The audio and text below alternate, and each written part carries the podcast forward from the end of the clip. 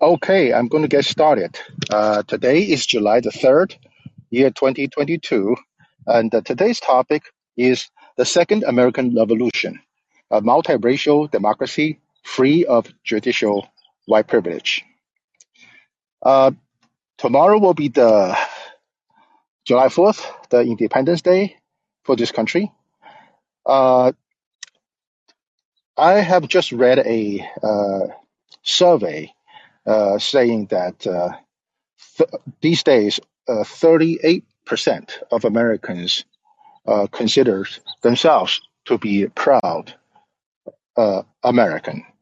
And well, there's a good reason for that. For one thing, for sure, America is getting more and more multiracial.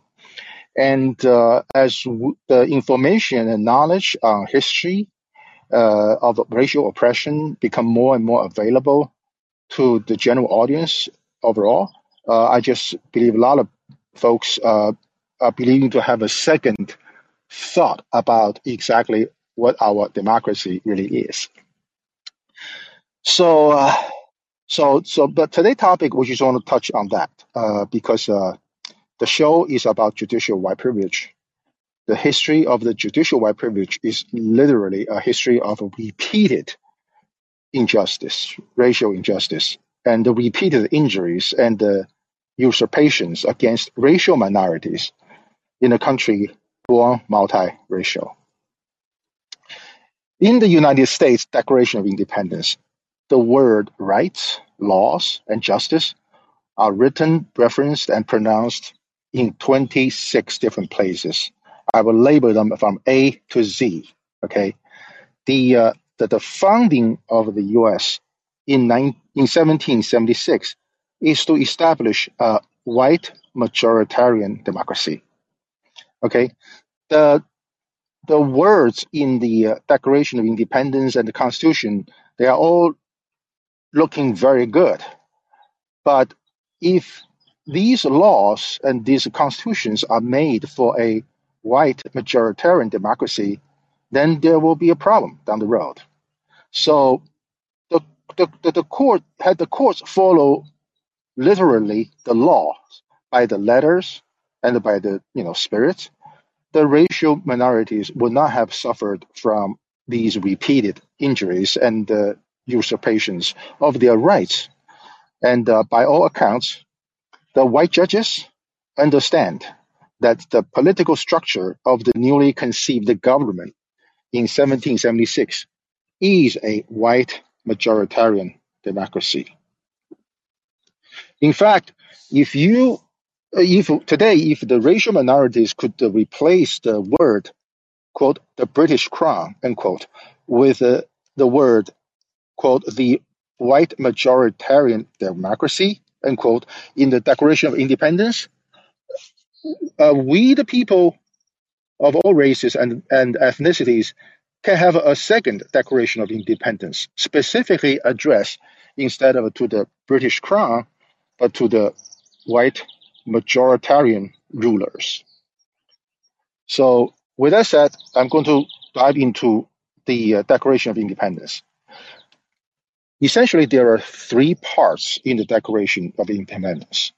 The first part states the universal principles of rights. Uh, the second part is uh, enumerated grievances against the British Crown. And the third part is appealing to the other world powers, especially other European powers. Okay, so from you know, I, again, I split those uh, places where rights, justice, laws were mentioned in the Declaration of Independence. So, okay, from from the first place, place A to H, uh, it's pretty much all about the universal principle of rights. So, number one, quote, the laws of nature and of nature's God, unquote.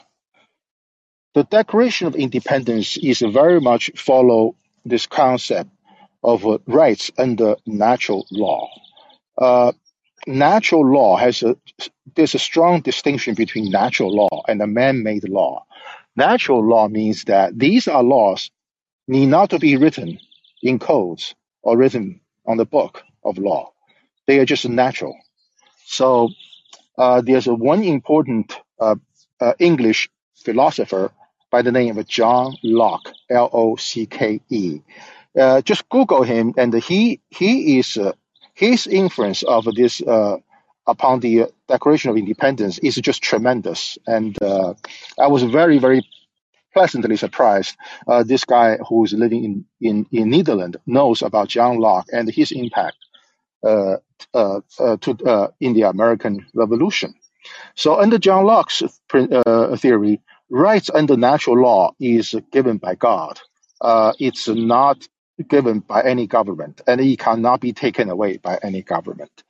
Uh, you know, uh, but there are at the same time, uh, believe it or not, there is a concurrent scheme. Is that uh, the concurrent scheme is this? What if by the natural by, nat- by a nature law that the uh, that the racial minorities are of inferior races? You know, I'll use uh, African American as example.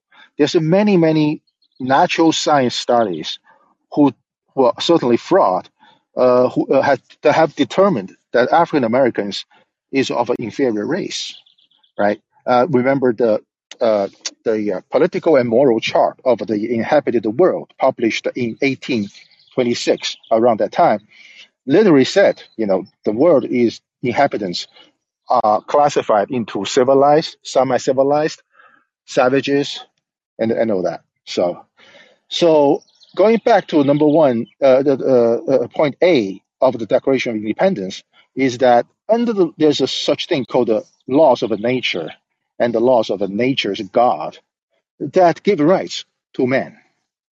And this, uh, point B, quote, all men are created equal, unquote. Everybody knows about this phrase. But uh, you have to remember the intended audience when the Declaration of Independence was written are for whites. The audience are for the, the, the, the document is mostly for Europeans in the United States and uh, in Europe. They are not intended for the racial minorities, such as Native Americans and uh, African Americans. The founding fathers at that time is in need of international support, especially from the European powers of the time. Okay, so all men are created equal is a pron- pronounced. Uh, it's a declaration that the men in America, especially the white men in America, are not inferior as compared to the men in under the rule of uh, the British Crown or any other European power. Okay, so in the Declaration of Independence, as we all know, uh, blacks uh, were literally written off as slaves, and the natives were literally written off as savages. Right? Asians, uh, forget about Asians because uh, the Asians were such a alien race. Uh, they're not even mentioned in the Declaration of Independence. So therefore, you know, all the judges, especially white judges on the bench, since then, they all knew that the American jurisprudence never treated all men as equal, let alone women. Okay, we do not treat women as equal of men either. So even today, on the global scheme of things, on the global scale of things and events, the United States does not treat all other nations equally. Okay, and uh, as you probably know, NATO just by you know finding out the member countries of NATO, NATO is a all-white militaristic organization. NATO's expansion is the new attempt of the white militaristic dominance of the entire world. Okay, this happened before, this will happen again, very likely, unless the United States leave NATO because uh, it's entirely for the protection of a European against Soviet Union. Now the Soviet Union is not in existence. Uh, any conf- uh, conflicts and confrontation is more than likely to be a racial one, a ethnic one, other than a political one. So because Russia currently is not promoting communism across the entire world. Okay. Point C in the Declaration of Independence, uh, the founder says the rights are, quote, endowed by their creators with a certain a, unalienable rights. So this go back to John Locke's natural law. These rights are given by God to the people, not given by the king and queens. There's a huge difference in, in, in, in this concept, even back then in a European monarchy, at, at, at that time, most European countries, they all have a, a king or queen of some sort, right? In a European monarchy, the God gives the sovereignty and the rights to the kings and the queens. And then these kings and queens pass on these rights to the subject of the kingdom or queendom. Okay. In the Declaration of Independence and in America, for the first time, we declare the rights of man are sacred and of divine intervention. It is these rights are given to man by a God, not through a king or queen. And uh, these men, with these unalienable rights, can temporarily lend these rights to the government, term by term. And the violation of these rights are violation of natural laws and are violation of of the divine power. That's important because uh, in the European countries, even today, in places like uh, New Zealand, in places like Australia, rights are not, uh, you know, al- unalienable. Rights are given by the king and the queen, and uh, and then the king and the queen give it to the government, and then the government gave it to the people. That's a huge difference. Okay. The fourth point, point D, quote, to secure these rights, government are instituted among men deriving their just power from the consent of the governed. End quote. Here, this is the American concept of government. Governments are instituted among men. Governments are temporary. They are term limited.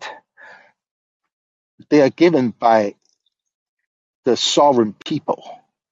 Okay, and uh, and and and and uh, and and these are the uh, they, the government can only exist when the people it govern consent to the government. Okay, so here you know will be my question in the Constitution. Uh, sorry, in the Declaration of Independence, they don't talk about the Native Americans or, or, or, African Americans or Hispanics or Asians as uh, the governed. Okay, these people, the natives, blacks, Hispanics, and Asians, they are not considered the governed. Okay, they are they are not their consent is not needed to form this government. As a matter of fact, here comes another story. After the sec, uh, after the Civil War, after the Civil War, many states passed a law that allow African Americans not to pay taxes. So let me repeat. After the Civil War, in many states, I know in Maryland, that's I know for sure, that the, the state lawmakers will pass laws allow freed black people not to pay taxes. Now think about it. Is that a good thing? That actually, I'll just tell you this. That is the first sign that even after the Civil War, uh, even after the 14th Amendment, the white majoritarian democracy is persistent in excluding blacks out of the government. Okay? Why they don't want blacks to pay taxes? Because if they pay taxes, then they will be part of the government. They will have a say. Uh, remember taxation without representation? As soon as you a person pay taxes, then all of a sudden that person have a have an equal say in the government. So so once again, on this point, the founding father says the government has to be formed by the consent of those being governed by the government. But that does not include the Native Americans, the blacks, Hispanics, and the Asians.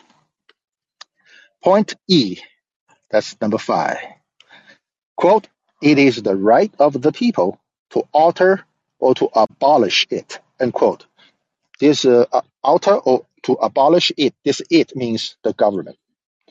So the Declaration of Independence goes so far as to say, if the people are not happy with the government, if the the governed no longer agree with the term of the governance, the people it's the within of their rights to abolish the government, to alter the government. That's again is a very very strong, strongly worded universal principle of rights. So to that, you know, you will ask the same question: Do the Native Americans, the blacks, the Hispanics, and the Asians have the rights to withdraw their consent to be governed by the white majoritarian democracy? The answer is clearly no. They're not even being asked. Does you know? Did the black people agree the wording of the Declaration of Independence that they should continue to be slaves? Same with the na- native people, right? So, do the natives, the blacks, Hispanics, and Asians have the rights to and, and a duty? Remember, in the Declaration of Independence, it says it's actually it's the duty, not just the rights. It's the duties of the people to alter and abolish the government. So, do the Native Americans, the blacks, Hispanics, and the Asians have the right to abolish and alter the white majoritarian government? Again, like I said, if you replace, replace the word the British Crown with the white majoritarian democracy, you can have all kinds of grievances if you're a racial minority. Okay, so number uh, uh, point F, point F, quote, most likely to effect their safety and happiness, unquote. Again, these are founding fathers' words. The pursuit of happiness, as the Declaration of Independence said, is an unalienable right under the natural law. No government, no courts, no police can stop you. Okay, that's what he says. Like I mentioned earlier, for the women who want to pursue consensual sexual intercourse with men and somehow they get pregnant for whatever reason, good or bad, they want to terminate that pre- uh, pregnancy to keep themselves happy. Do they have the right to do that? Well, guess what? The U.S. Supreme Court has recently said no, they don't have the right, rights to pursue happiness. For God's sake, right? So, so, so this once again just shows that the so-called. Oh, by the way, the reason the the Declaration of Independence says you have to overthrow the government, you have to alter or abolish the government to most likely to effect your safety and happiness When you find out you are no longer secure and you are no longer happy because of the government, you have the duties, not just the rights, to abolish and to alter. That's a profoundly dangerous concept by no other than the founding fathers, right? So, so, so, so, just on this point of uh, effect their safety and happiness, the white majority's property rights comes from the happiness.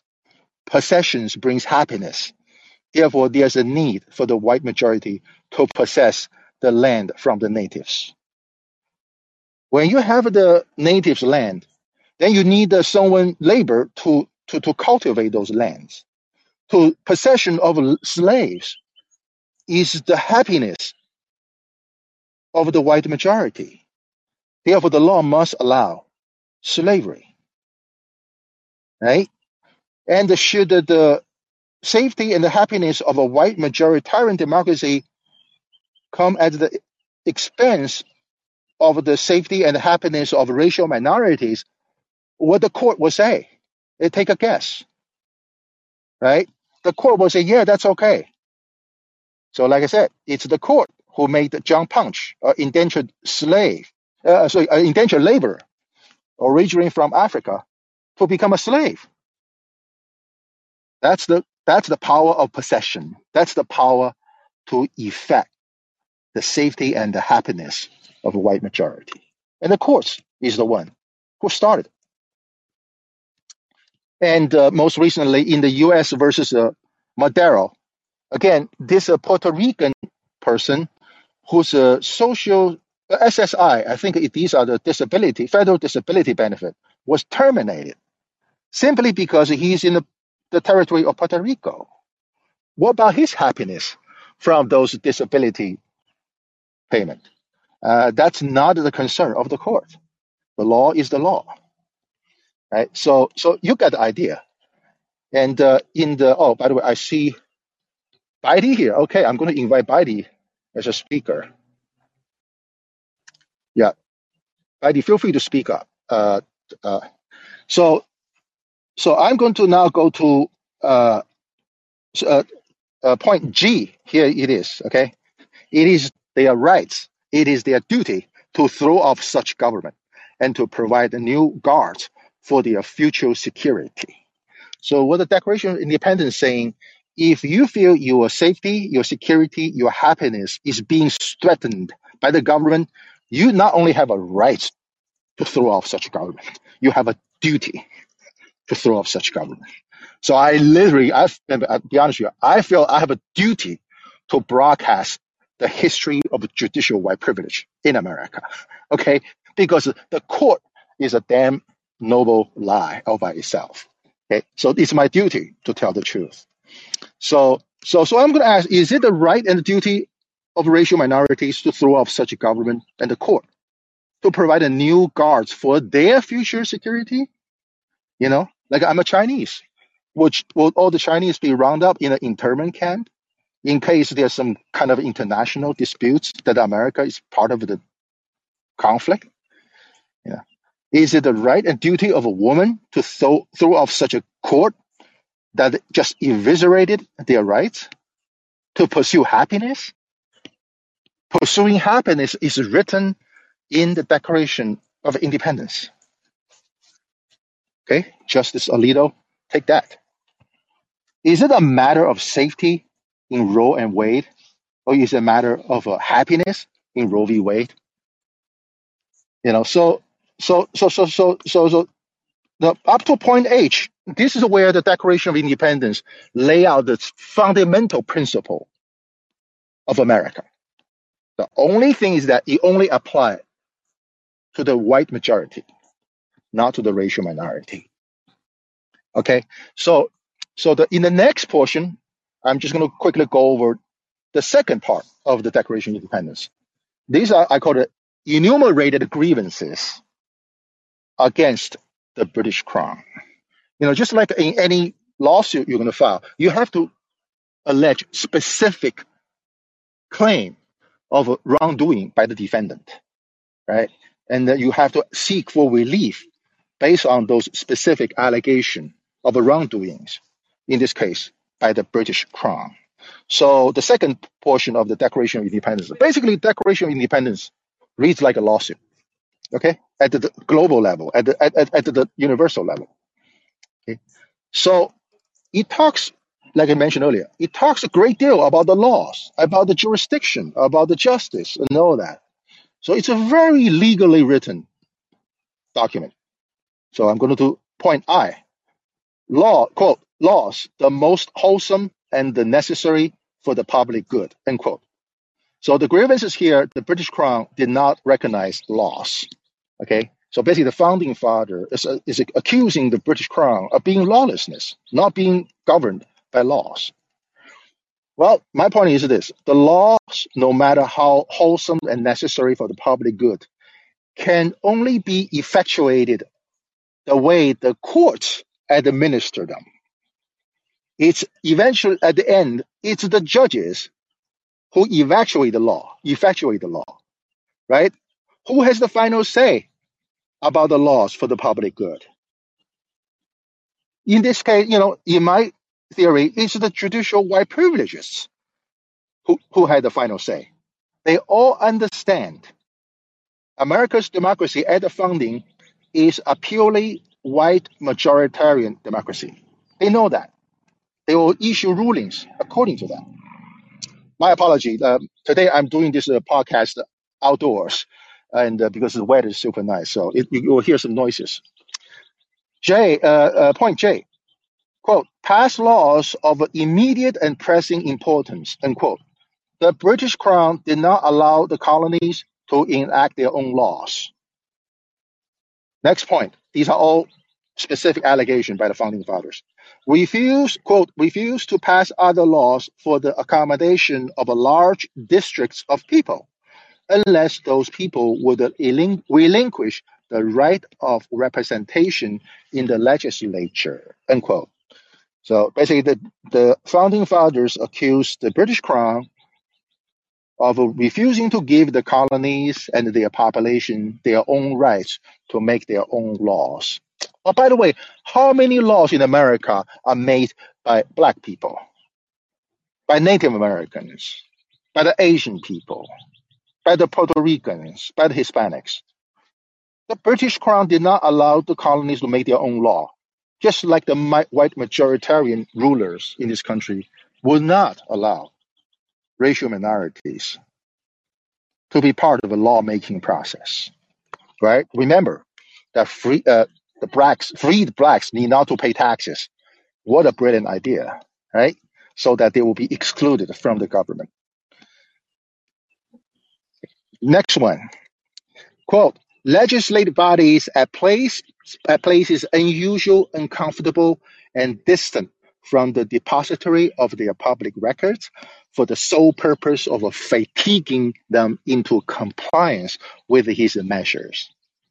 The founding father says here, the British Crown's own legislature was intentionally kept far away from the colonies and their populations so that the colonies and the populations there were forced to obey the British law. Okay, of course, that's bad. Next one, point M. In quote, invasions on the rights of the people, end quote. The British Crown dissolved any political opposition daring to complain about invasion of the rights of the people in America. Point N, unquote, obstructing the laws for the naturalization of foreigners, unquote. This is just cracks me up. Here comes another great replacement theory by the founding fathers. The founding fathers as accusing the British Crown did not recognize the uh, the the, uh, the, the, the this great immigration of Europeans into America, and they are they are, uh, you know the British Crown is uh, by by by not agreeing with the making laws, the British Crown is obstructing more European whites coming into America. To them, that's a big big no no. Just remember that's this is the great replacement theory. Okay, right at the time of the founding of this country. Point O, quote, obstructed the administration of justice, comma, by refusing his assent to laws for establishing judiciary powers, unquote. The British Crown, how dare they, did not recognize the administration of justice or judiciary.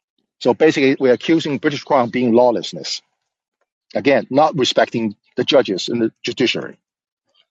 Point P, quote, made judges dependent on his will alone. His will meaning the will of the British king. So, so the British crown had made judges as a tool of his will. This is another good point. You know, my argument is this: are the are the judicial white privileges sitting on the bench in the federal court and the state courts since the founding of this country, are they just a tool of the political will of this white majoritarian democracy? I think they are. The courts are tools. The laws are tools that control people, the vast majority of the people, and keep the interest, the property interest of a select few. You know, it, you know, this is this is what the court has been, right? So, so we're accused. You know, the founding fathers has uh, you know accused British Crown of making judges, uh, judiciary, not an independent branch of government, but just a, a tool of his will. But uh, guess what? In a white majoritarian democracy, judiciary is also a tool. of the political will. Point Q, quote, the military independent of and the superior to the civil power, unquote. I like this one also because uh, the founding fathers actually hate military because mostly they are British military, right?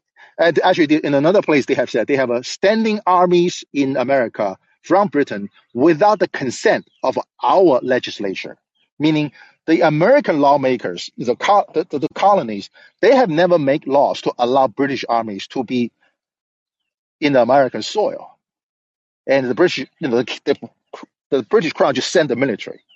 That actually is relevant today. You know, remember the word military industrial complex? Remember the word the deep state? These are all the words of today. The, the, the, the, the administrative state of a national security. These people are national security people. These are military people. They can do anything, even today, and get away from it. All right. So, so the founding fathers keep complaining. It's a long list of complaints.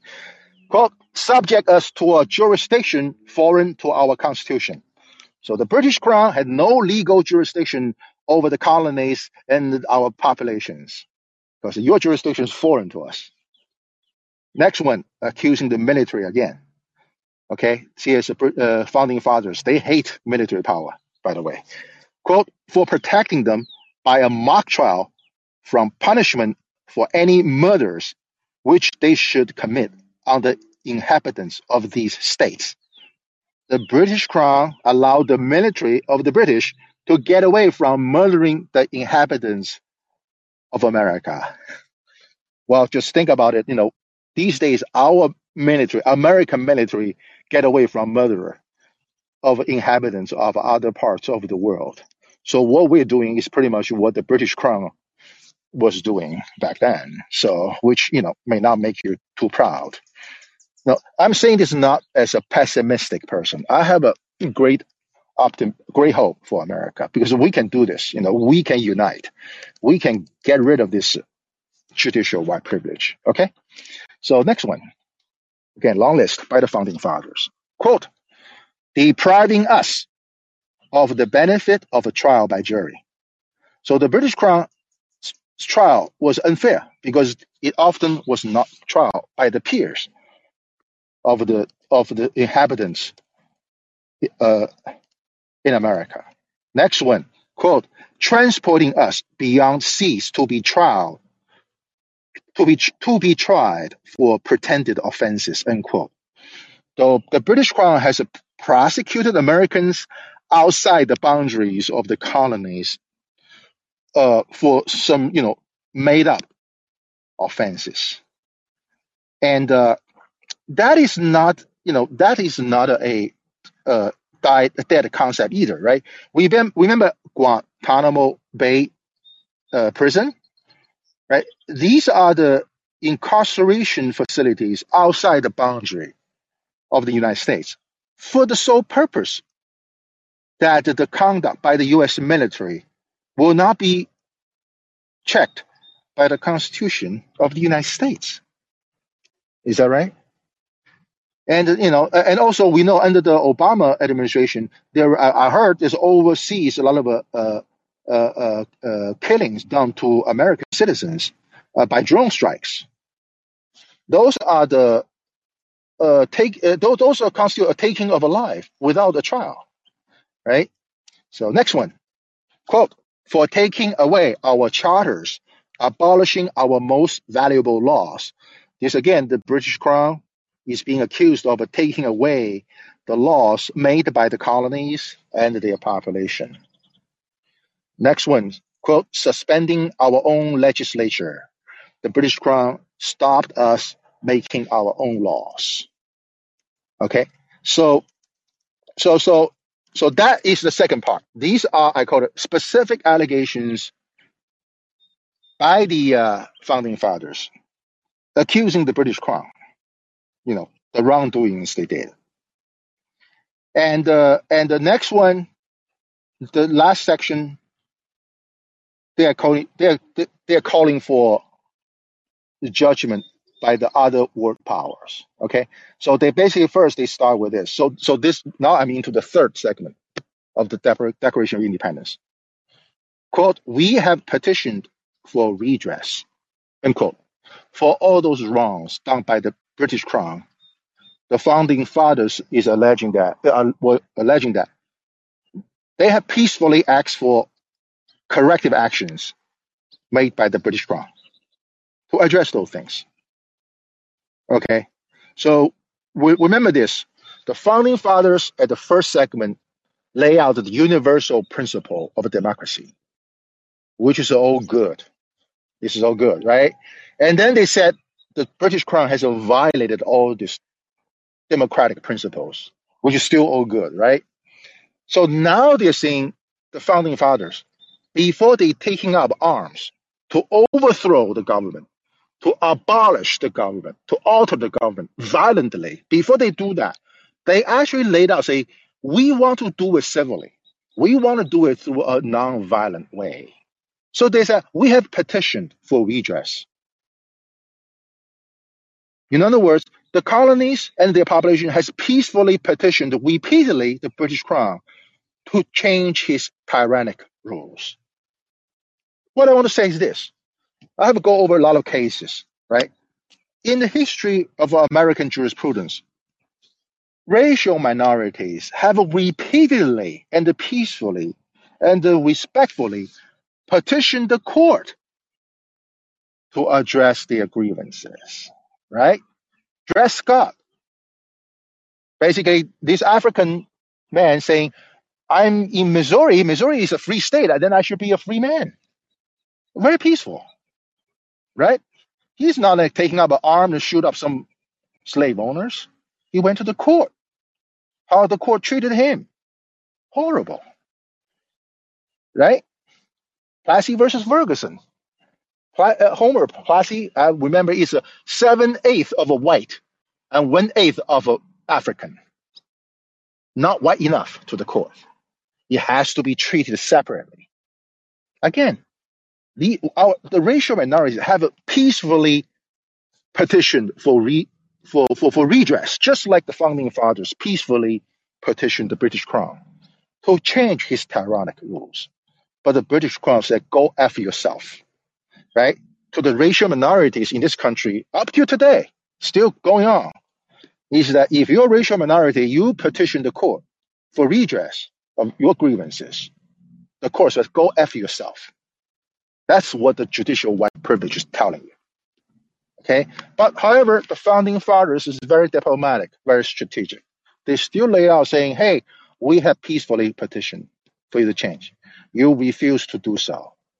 Now here comes the, you know, the last part of the third part of the founding fathers. Quote,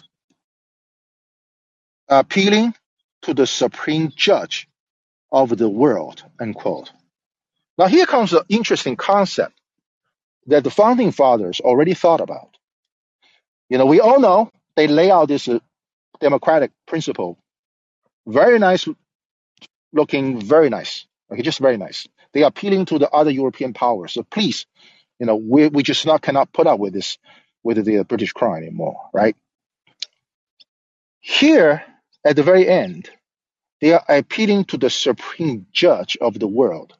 It's not a judge in the British crown because they have said those judges are a tool of the king's will. They did not appeal to a judge in the, in America because uh, we don't have the judiciary to do to issue those judgments. They appeal to the supreme judge of the world. Now that itself is a fascinating and very visionary concept. You know, in my past episode, I've talked about Malcolm X. Malcolm X, when he was still alive, he has saw the fertility futility of uh, demanding civil rights in America for blacks. He actually want to escalate civil rights into human rights and appeal to the United Nations. Let United Nations to be the supreme judge of the world. You know, so Malcolm X is actually not that far off from what the founding fathers was were demanding back then, right? So, so, so, so, so, so, so, w- w- so, so, just remember that the founding fathers actually is very visionary. You know, the only thing I think they missed is that, you know, I mean, you, they are just doing a white majoritarian democracy. They're not doing it for all the people, and it, they knew it. I think they knew it. I think Thomas Jefferson is deeply uh, I will not use the word concerned, but he's deeply in thoughts about what to do with the slaves. He does not like slavery, but he does. He trying to figure out what to do with the slaves, right? So the founding fathers are very fish, uh, visionary. So that's why I'm not entirely critical of founding fathers. After all, you know, they risked their lives, they risked everything they have to to declare independence. So, so with that, I'm going to, uh, you know, quickly uh, conclude today's episode. Just today, I call it the other inhabitants of America. That means racial minorities, whose rights of man were and continue to be violated by a white majoritarian democracy. In this situation, should, shall we appeal to the United Nations? Know, you, you using the women as example, right? I think it's pretty much a universally respected, recognized rights when it comes to the re- reproductive rights, uh, when it comes to women, right? We this country is going to go th- it's going to go through a whole bunch of chaos when the states to pick up the this gigantic task of figuring out the reproductive re- reproductive rights, you know, in the coming month and year. Okay, when these rights are considered universal, do these women who are impacted have the rights to go to the United Nations, saying, "Hey, America is worse than some of the you know developing countries when it comes to reproductive rights. And therefore, they want the supreme judge of the world, that is the United Nations, to issue an opinion, reestablish Roe v. Wade. How's that sound? So I'm going to conclude. So from a single race perspective, or for, for from a or Western perspective, the Declaration of Independence, this document represents an undeniably reality of time. America was born multiracial but was founded as a white majoritarian democracy. So this document has its greatness and it also has its severe shortcomings. However, you know, put things optimistically.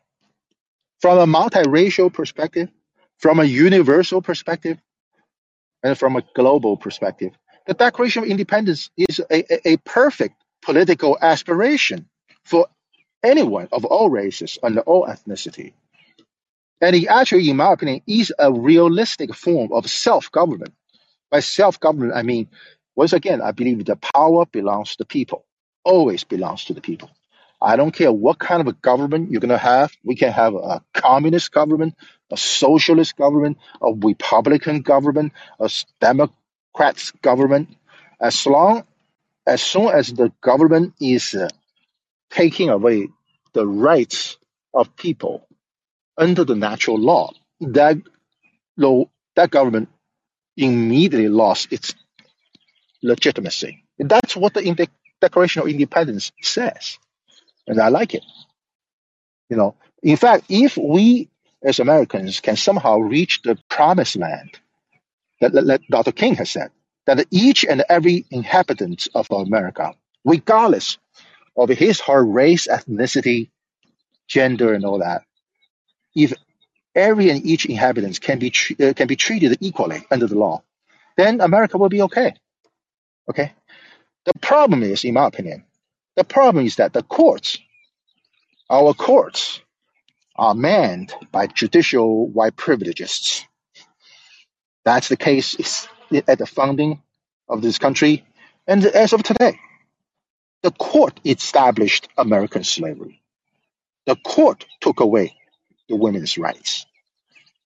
The court allowed separate but equal, among many things.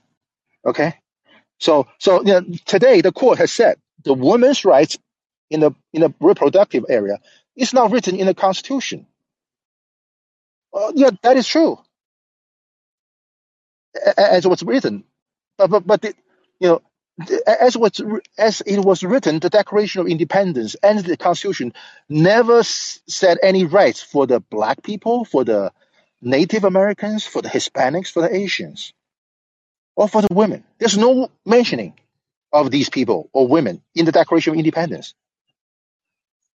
Even they are mentioned, like the natives or the blacks, they're all literally written as slaves and savages. Okay? So, so, so, so, in my opinion, the Declaration of Independence, especially the first portion, declared that these universal rights under natural law, not by U.S. Constitution, not by Constitution of Russia. It's under the natural law. These are rights established. The sad part is this: it's the U- Supreme Court of the United States took these rights away, case by case, case by case, among all those awful cases decided by U.S. Supreme Court. So therefore, I'm going to conclude that we should alter or abolish the courts because when we no longer consent to their rulings, all those rulings by the U.S. Supreme Court that I have mentioned are garbages, are worse than garbages. We shall abolish the courts as we know them, as we know how they operate. We shall abolish the courts by altering the courts I'm not talking about any violent means. There's impeachment. There are many, many things you can do about those judges. We should eradicate judicial white privilege out of the administration of justice. The day judicial white privilege lives, the, the, the, the, the, the racial injustice will persist. It will never die. So, you know, therefore, you know, this is why I want to call I think America should have a second Declaration of Independence. So with that, that's what I want to talk about today. Well, uh, thank you for listening, and uh, now let me reach out to the Baidi, uh, see whether he has any comments Yeah, great episode. Great episode, Peter. Loved it. You love? Loved it. Okay, Agree so agree with all of it. It's really good stuff. I again I appreciate. Uh, I want to do this. I remember this guy, uh, Professor Gerald Horne, H O R N E. He, I think he's a history professor uh, in the University of uh, Houston, and he has sometimes he said sometimes there's some books you just have to write. So to me, that this is a little podcast that I have to do because I thought about it for a long time. I do want to educate the public, especially you know white people and racial minorities alike. Yeah, You know yeah. I about mean, how I the mean, courts. hmm hmm Go ahead. I I really don't think they understand how much the courts, uh, especially the Supreme Court in particular, gets away with creating new law and taking away people's rights, and all on the whim of nine unelected justices. Um, Yeah, you know, the, the know, higher the people. Uh, hmm uh, Go sorry, ahead. I was just saying, like Go ahead. um, you know, a lot of people who point to originalism and things like that uh, neglect to mention even Marbury versus Madison, or something where you know the court has now given itself this authority to decide what the Constitution says and what is and what is not constitutional, which is not a power that it has in the Constitution. Too. Yes, Um, you're right. Th- yes, right. go ahead. Sorry, go ahead. hmm No. Because I know you're a lawyer. I know you're a lawyer by the day I remember seeing you. It's great because uh, I'll tell you because I'm going to do like a, at least five episodes just on this uh, uh, uh, Dobbs versus Jackson. I actually is going to take Yeah, the originalistic approach to say actually the U.S. because I have telling pe- I've been telling people the original Roe v. Wade is decided that is supported by five Republican nominated justices. You right. simply cannot say these people are not originalistic, right? You cannot say they are less Christian. I mean, among them, they decide say, yeah, actually, the woman has that right. You know, I'm not going to say I mean, they, they, I, I did it wrong because I always said this. Uh, uh, uh, you cannot have a, a white, old white court to decide a slave case because the slave is a black person and the judges are all white. It cannot be fair. You ca in the Roe v. Wade, you cannot have an old man court to decide a woman's case. Because even though I believe Roe v. Wade, the conclusion is correct, but the approach is wrong. And however, at least these Republican nominated justice, I think there's a five or six of them who sided with Roe. They actually knew from the bottom of their heart, even from their religion, that uh, you know the women probably do have that right, even though it's not written in the Constitution. You know, but so go ahead. Heidi. I'm, I'm sorry, I keep cutting you short. I talk so much. now I'm cutting you No, short. no, no. I- Everything you're saying is great. Um, you know, I don't have too much to add besides that, but I think I think you're right. I think what I think most people don't really understand just how subjective the court has been in its history. How um, how you know it has this air of being this impartial institution above politics, and it never ever has been. Uh, and I think you know if you really want to get people to understand. Obviously, you know, you mentioned Plessy versus Ferguson, and yeah, that's a guy who's one eighth black, right? He's seven eighth seven eighths white, and uh, that whole case basically says, well, you know, the the black man has no rights that the white man is bound to respect, and this is totally in contradiction to the Declaration of their Independence, which says that the respecting of rights is not is inalienable, right? Like there are certain rights that that are just that no one can give you or take away. They are exactly. of It's you. my So God. completely inconsistent, completely, Yeah, exactly. completely ridiculous. Yeah, Exactly. exactly. These questions, they say, you know, just, just I, I call these uh, adopt, I call it a little five, right? You know, in this case, I, I call them a little five. They're questions, but they do not understand when the rights are given by God, by the God you pray about. You have, you as a human being have actually right, no right. Being a judge or police or a lawmaker have no right to take away. Yeah, That's what the founding fathers right. said, If right? if the right is given by God, then maybe you should shut the fuck up. You know, like maybe you should just shut up and let let the let the right be the right. Right? You don't have to participate. Yeah, the, the natural law, you know, it's called the natural law, meaning these are laws not written in a book. It's it's how natural nature follows it. You know, uh, Exactly. you know, it's- Exactly. this is where I, I you know, I, I mean, uh, I mean, uh, I know uh, you. Uh, I, I have read some of your uh, uh, comments and all that. I know you are on the left side of the progress side of the s- political spectrum, but I'll tell you this: I'm going to uh, call in on the Katie Halper show uh, next next one when she has it. You know, I'm very disappointed with the progressive also because uh, uh, to defeat judicial white privilege, these are very smart people. They are very select few. They are highly intelligent, right? You actually have to use their game to beat them. You cannot just use a political statement. This is my opinion, okay? Like I, I have seen this uh, Harvard, uh, Yale law professor uh, talk for over an hour with Katie Halper and saying he's saying he's so uh, upset about uh, Dobbs versus Jackson that he believed the Second Amendment should be abolished. I was like, all these constitutional rights, the founding father has said these are all called God given. There's no law you can make to take it away. You know, unless you have a national referendum on things.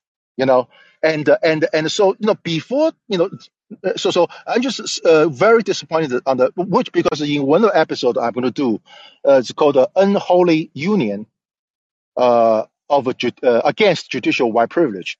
Uh, I'm going to talk about uh, Justice uh, Sotomayor and the Justice Gorsuch. Uh, I just think Justice Sotomayor, in my opinion, is uh, is a representative of failure of the progressive uh, judges the justices. I had a lot of respect for Ruth Bader Ginsburg because I know she has that high level judicial intellect that can be matched with uh, like a Justice uh, uh, Anthony uh, Anthony uh, uh, Scalia. These days, these justices on the progressive side they will just make a conclusive political statement. They will not dive into the original texture of things such as independence, uh, Declaration of Independence, such as the John Locke uh, philosophy, which has a huge impact on the Declaration of Independence. And we all forgot about it. You know, we just burn some fireworks and we celebrate Independence Day. We forgot about everyone forgot about rights, their rights that are actually Yeah, is so unalienable, right? So. yeah, uh, yeah. I think some I think that is Mhm. important. I think I think um you know you made the comment about Malcolm X earlier about how he thought we should appeal to the UN uh, instead of the uh, you know uh, the Supreme Court for uh, various multitude of reasons, and, and mainly because the U.S. Supreme Court was not going to recognize any rights that uh, he or people who look like him had. I think, though, that, um, you know, I understand why a lot of progressives just completely throw their hands up and say, well, I can tell that the institution is legitimate, and therefore I don't really need to know the ins and outs of that system because the system itself is illegitimate because look at the application of the system.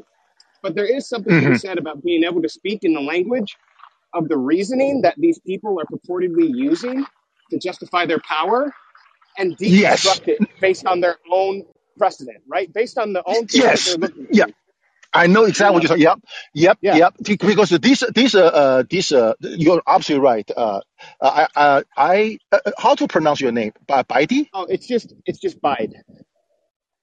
Bide. Okay, I, I I want to say it pro- properly. Bide. So you're so correct. Basically, uh, I, uh 'cause uh, you know, you can tell I actually do talk to lawyers, you know, uh, and uh, I have a lawyer friends and all that, right? So I have told, uh, I said, told this lawyer, and uh, I said.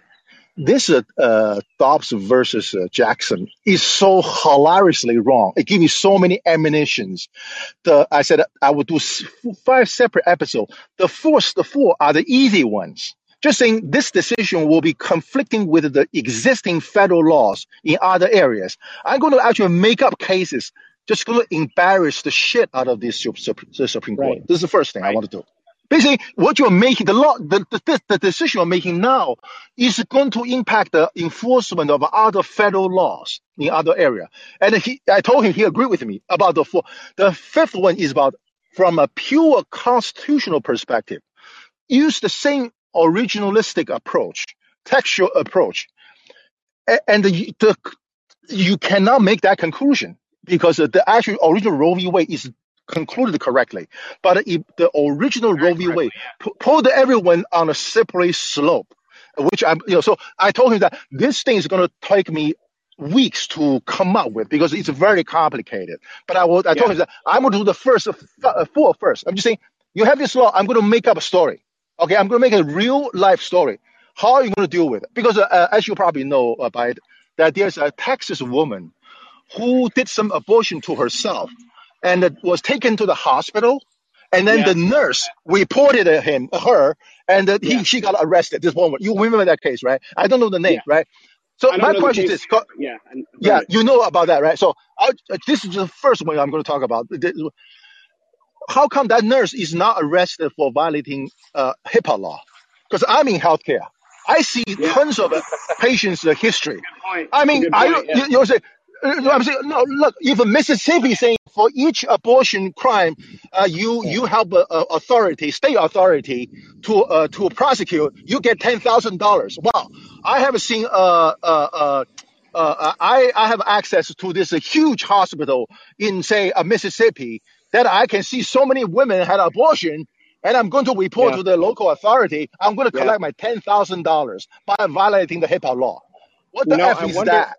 I wonder Uh, if those statutes. I wonder if those statutes, if there's some kind of exception that they put in for HIPAA, and then you would end up being able to challenge that in the Supreme Court later, right? Because Yeah, obviously yeah, yeah. with federal law, right? Exactly. So Yeah, that's the first yeah. because I'm in healthcare. You know, I think you probably do not know, but my house was searched by the FBI.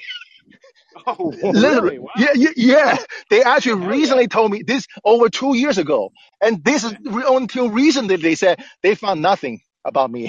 so I said, I told you I did not violate because I'm in healthcare. I said I have never violated HIPAA law as written, and uh, and so I know the HIPAA law. I will never violate that because the privacy is other people's rights. I'm in no position to violate. No government is in a position to violate either Right. right? Right. So, so talk about so. So I was like, oh, because uh, you know, no, this is they give me a lot of ammunitions. These judicial white privileges, you know, they think they are better. No, I think I'm smarter than they are. You know, and uh, Yeah, I think so so. You have a, you have a really good command of the the material. I'll say that, and I learn a lot greatly, by listening to you. So I really I really enjoy it. You're doing a great work. um, trust me, more to come. I was like, uh, I cannot keep up with this thing because I don't do this for money. You know, right, I'm not a journalist by trade. I, I'm, I'm, a, you know, I, am more in the technical side, but this is fun stuff. Uh, right. so Yeah, Jen yeah. is listening. Let me see whether Jen has anything to say. I'll make a Jen a speaker. I, I'm not sure whether Jen is a woman or not. Or North, North is coming up. Is North a woman or? I want to talk to a woman, North, as a matter North of is fact. a is a dude. Um, good dude though. dude. Yeah, Okay. good dude. Okay, cool. So North, I'm going to make you a speaker in case you want to speak.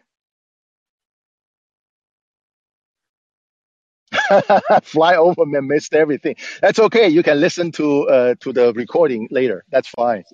You know. Yeah, it's a great episode. And uh, really great episode.